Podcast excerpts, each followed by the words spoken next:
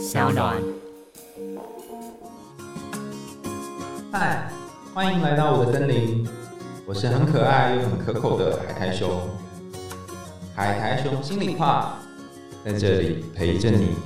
欢迎来到海苔熊心里话，我是海苔熊。今天要跟大家分享的是海苔熊信箱，然后我们一样邀请到丽丽跟大家打个招呼吧。Hello，大家好，我是丽丽。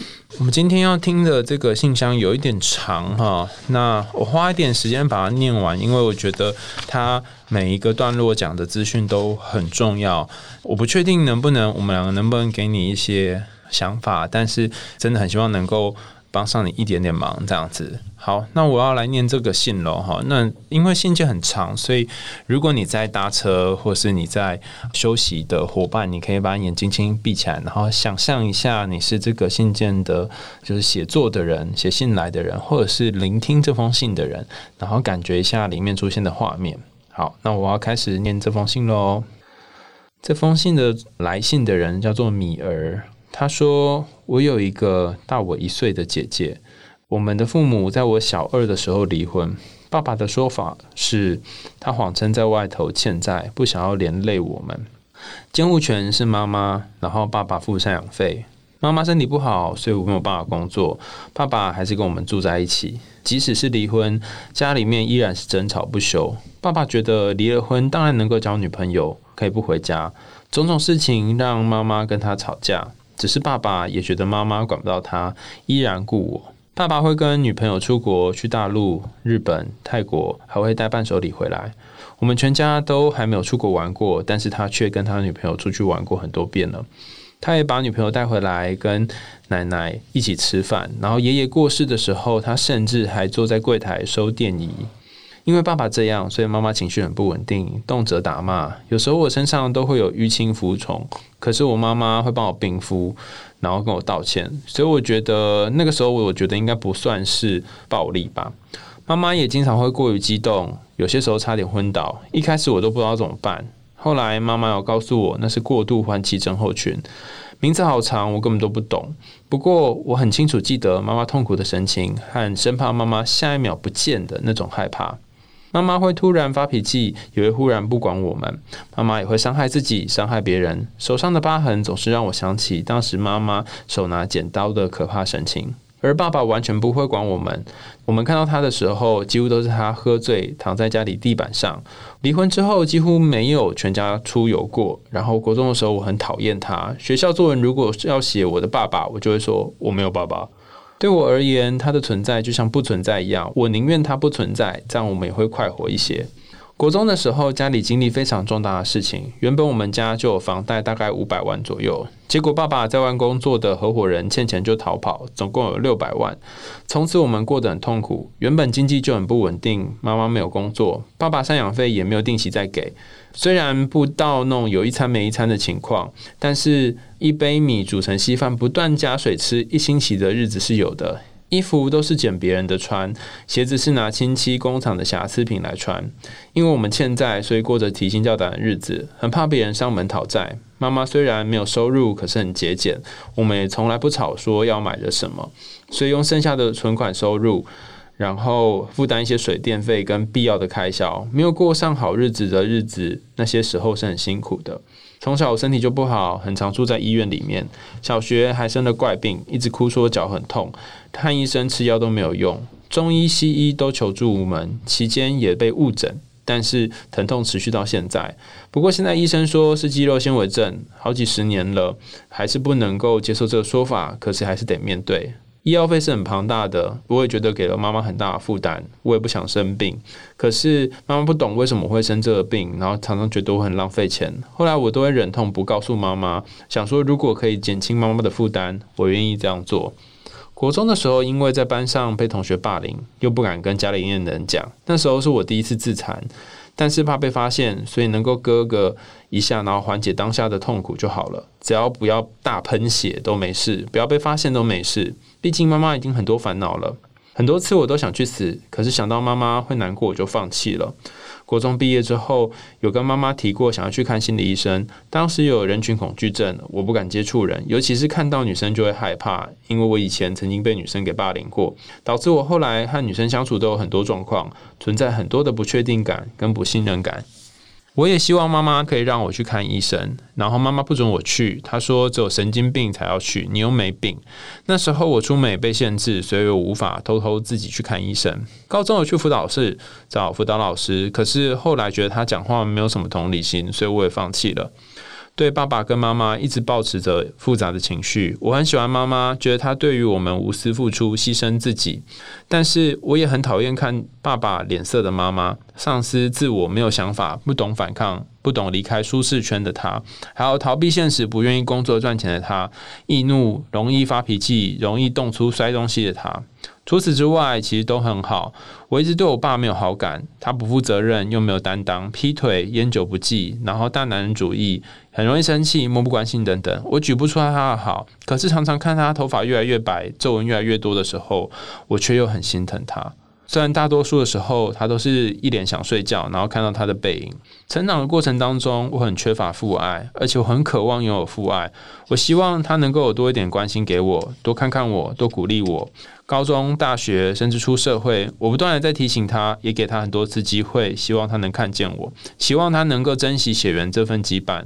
但是再多的伤心，都换不回原本的他，甚至比小时候还差劲，真的只能够用渣来形容了。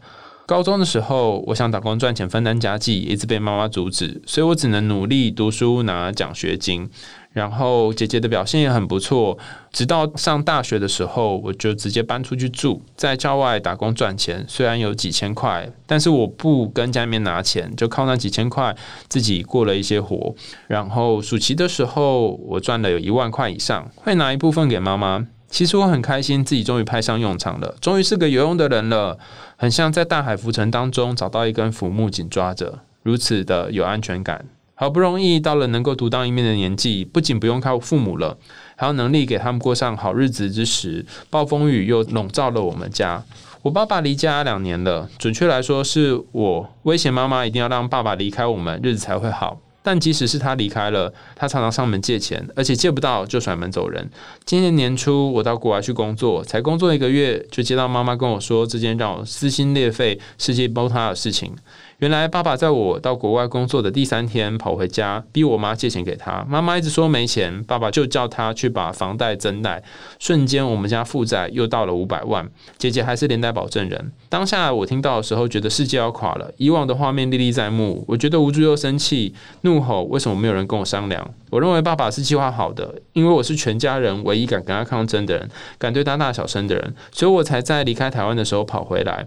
过了两个星期之后，接到银行打来的电话，妈妈接起来之后，又听到一个震惊的消息。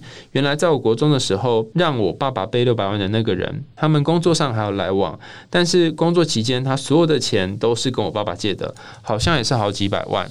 然后后来那个人去世了，所以银行打电话来是说我爸爸跳票找不到那个人，他必须讨债。接二连三的事情让我好累。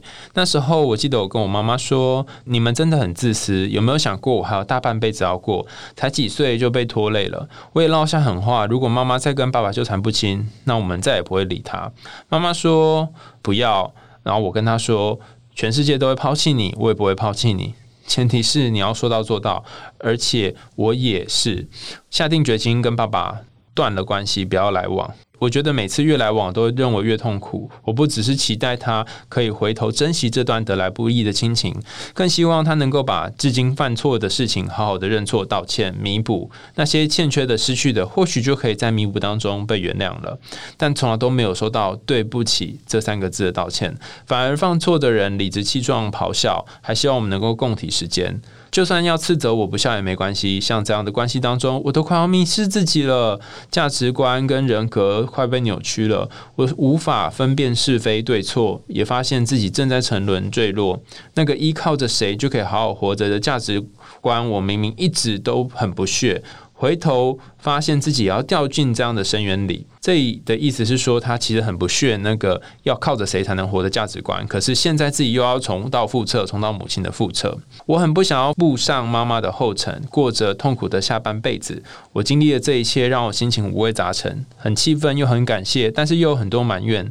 至少我已经比很多人幸运，但真让我痛苦的根本是我不晓得向谁去发泄我身上的怨气，无法排解的愤怒，才让我最难受。我不知道该怪谁，所以只好开始怪自己。或许自己的出生就是一个错误。如果我不在这个世界就好了。现在只能靠着男友支撑我的意志力。还好在快要掉下去的时候会被他接住。但是如果依赖一个人，重心放在他身上是很可怕的。毕竟有一天如果失去他，就会像失去全世界，那才是真正完了。妈妈因为长期在这样的环境下，性格大转变，无法沟通，不愿意改变，总是用很多权威让我们屈服。有这也就是所谓的毒性的亲人。我长期在这样的情况下潜移默化，然后被。他影响了，跟男友交往之后，也被他提醒很多缺点，我才发现我身上都是妈妈的影子。不论是被提醒、自我反省，还是发现一些缺失去自我改变，我觉得都还来得及。但是，我觉得一直跟妈妈相处下去的话，我的改变好像也有限。我也知道让妈妈改变是不可能的事，只靠自己不断提醒，不要。让自己变成妈妈的影子，那个卑微的影子。我也知道要放过自己，过自己的人生比较好，但我一直找不到方法跟答案。我想知道，在这样的情况下，我该如何做出正确的选择来明哲保身，又能够在陪伴妈妈的同时，不要沦落到自己像是他们一样的那种人？还是我要离开比较好呢？我该如何从这样的自我怀疑、苛责当中的情绪解救出来，然后去看心理医生，能够协助我解决这样的问题吗？我的状态是不好的吧？哇，真的是很长，但是又很沉重的一封信。然后我们大概花了将近十分钟来念这封信。可是因为我觉得他写的那些字字血泪，所以我决定把它念出来。那我不晓得 Lily 在看完这封沉重的信之后有什么感觉？我觉得我每一次参与那个海苔熊信箱的时候，都是就是因为我们看了这个信看了很多次，然后。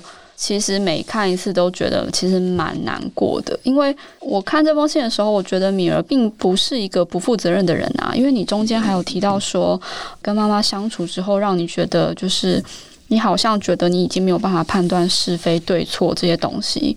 可是我觉得就是因为你没有，所以你才觉得很痛苦。什么意思？叫做你没有，所以你才觉得很痛苦？就是我觉得他中间有讲到说，就是就算要斥责他不孝也没有关系，但是在这样子的。毒性的亲情关系中，他快要迷失他自己，价值观跟人格快被扭曲，无法分辨是非对错。他觉得自己正在沉沦堕落。可是我看到这一段的文字的时候，我觉得他并没有沉沦跟堕落，他价值观应该也是没有扭曲的，不然他就不会这么痛苦啦。你的意思是说，因为他坚持一些事情，所以他才会痛苦？对。他坚持什么？他坚持，比如说，就算他们家过得很辛苦。然后可能妈妈没有办法离开爸爸，他还是努力的去支持他的妈妈，用他可以做的方式，比如说他们家就是可能因为背债，那他就是努力的读书嘛，因为可能以前是孩子的时候，他并没有办法真的出门去赚钱，那小孩子能够做就是把书念好，不要。给大人添麻烦，他能努力的做他可以做的事情啊，而且他后面有提到他出国去工作，其实看起来米儿应该是一个对自己很有很负责任，然后其实也在他的课业上、工作上是一个很认真、很努力的人。嗯，我觉得他并没有像他说的一样，就是像他的。妈妈一样，可能就是不管是因为身体的状况还是情绪的状况，不愿意去工作。然后可能像爸爸一样，就是因为感情可能比较没有这么坚定，所以造成了家庭的失和跟困扰。他一直很努力去维持这个比较正向的这个人格特质。嗯嗯，所以他才会过这么辛苦啊，因为他身边的人看起来都不是这个样子的状况。我觉得，如果要我来回应米儿这么长的一封信，然后这么沉重的信的话，我第一句想要跟你说的是，你已经做得很好了，你真的已经做得很好了。或许你不相信你做得很好，可是你做的这些事情，还有你经历过这些，可能一般的人要经历都很困难。然后你在这么多的债务。和责骂当中存活下来，我觉得光是活着就已经很不容易了。然后你还愿意去改变自己，然后调整自己，所以我发现，可能更重要的不是你该做什么才能够有比较好的结果，而是你想要做什么，如果不要都只是顾着要让妈妈变好，你自己真正想要做的事情是什么？就像龙猫里面那个小月，他不去处理妹妹的部分，他自己的话，他自己想要变成什么样子？他会愿意剪头发吗？还是他认为他想要留下头发？他会想要去做他想做的事吗？还是他会一天到晚必须得照顾妹妹？如果你是呃龙猫里面那个小月的话，你真正想要的那个有龙猫在的地方在哪里呢？有没有什么地方可以像是那个安全堡垒，让你好好的呼吸？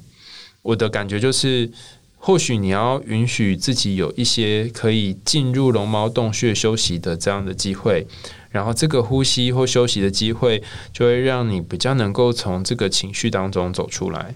你刚刚讲的那些回馈，我突然想到一个，就是之前不是有那个日剧《嗯月薪娇妻》是吗？他就是说，逃避虽然可耻，但是有用。嗯，我觉得逃避一点都不可耻，逃跑也不可耻。我觉得你可能米儿真的需要暂时的去离开这个环境。嗯，那你自己其实确实也做到，你就说你上大学之后，你就是其实搬出去住。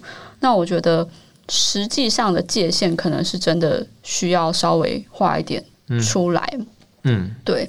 那至于背债的那个部分，我觉得姐姐应该要比较担心，因为姐姐是连带保证人。哦，哎，你刚刚这样讲，我想到小梅，哎，你看哦。我觉得米儿说不定你人生就欠当一次小梅，因为她是小月啊。对你现在是小月嘛，你就欠当一次小梅。例如说，倘若你真的放下一切，然后拿着你想要的玉米去见你的妈妈，当然不是你真正的妈妈，就是你真正想做的事情，真正的渴望。你真的去这么一趟，你可能真的会迷路，你可能真的会掉入某一个深渊，你可能会被吸进某一个地方，你可能会找不到方向，你可能会在一群佛像前面坐下来，然后想：天哪，会不会没有人来救我？但是终究会有龙猫来救你。然后你这一次的出走、死亡或者是堕落，才有办法让你见到真正的母亲，然后才能把你真正想要给母亲的那个爱、那个手中的玉米给你的妈妈。所以，或许你应该要找的是那个你真正现在想做的事情、想去的地方，为了。这个东西为了这个地方，你愿意拼命，然后跑了好远好远好远，就像你当初出国一样。有没有什么是你现在最想要的？然后努力去完成它，即使可能会因此而迷路也不怕。嗯，那丽丽在这几集我们录了龙猫，然后也录了风之谷下来，你有没有什么感觉？然后我们又回了两个非常沉重的信件。我觉得虽然大家的状况都不同，嗯，然后。我自己可能就是有一种一个武功打十种敌人的感觉，就是刚刚其实我也有想到说，我觉得米儿可能同样也需要一个，就像《风之谷》里面的那个福海的秘密花园，嗯，然后这个是安全的地方，回到自己心中安适的地方。那就像龙猫里面的这个龙猫的这个洞穴的这个地方，因为你所身在的环境太多。纷扰跟不断的你被攻击，不管你愿不愿意，你都像纳乌西卡一样，就是被攻击了。然后你的家庭的父母，虽然可能不是像小梅跟小月的父母，相对人可能没有做什么真的比较不好的事情，但他们就消失了嘛，他们没有办法尽到身为一个父母的责任。真的耶，我觉得其实我们真的没有办法去。改变其他人，我觉得这件事情可能就是真的蛮现实，也蛮困难的。那我们真的能够做的，可能就是先暂时的逃跑，嗯，然后或者是先暂时的回到自己的心里面，可能真的要静下来去看看自己为了这个家庭曾经做过什么事情。我觉得你已经做的很多了，那我觉得可能同时也要试着去接纳妈妈的软弱。因为就像你信中讲，其实你也知道，你短时间之内没有办法去改变他。因为在我的成长过程中，其实我有一段时间也是一直觉得说，为什么呃我的父母不改变啊？为什么我的妈妈不改变啊？什么什么？我就是会对他有很多的怨言。可是当有一天我突然觉得说，好吧，那我就接纳他，他就是没办法改变嘛。嗯，我觉得那感觉很神奇，就是好像天眼开了还是什么，就是我突然觉得说，哦，他就是这样。嗯，我就突然觉得轻松了很多。我就是有点像是纳乌西卡一样，就是我做我想要做的事情，我告诉了你一些方法，我用尽我的力气去帮助这个家庭做一些事情。可是你这个母亲，你要选择怎么样回应我？其实我是不能去控制他制。那我也。你可以说，因为没有期待，所以没有伤害。可是我觉得那感觉有点不太一样，就是事情是说，我们把我们的界限划清楚。妈妈选择了跟这个爸爸结婚，生下小孩。那当然，后来家庭可能一些原因失和，但是他不愿意去改变，都是他自身的选择。你能做的就是选择你想要成为一个什么样子的人。我觉得要从这些故事当中去找到一个很好的解决方案，其实是蛮难的，因为每个人的生命故事都有它的厚度，还有困境。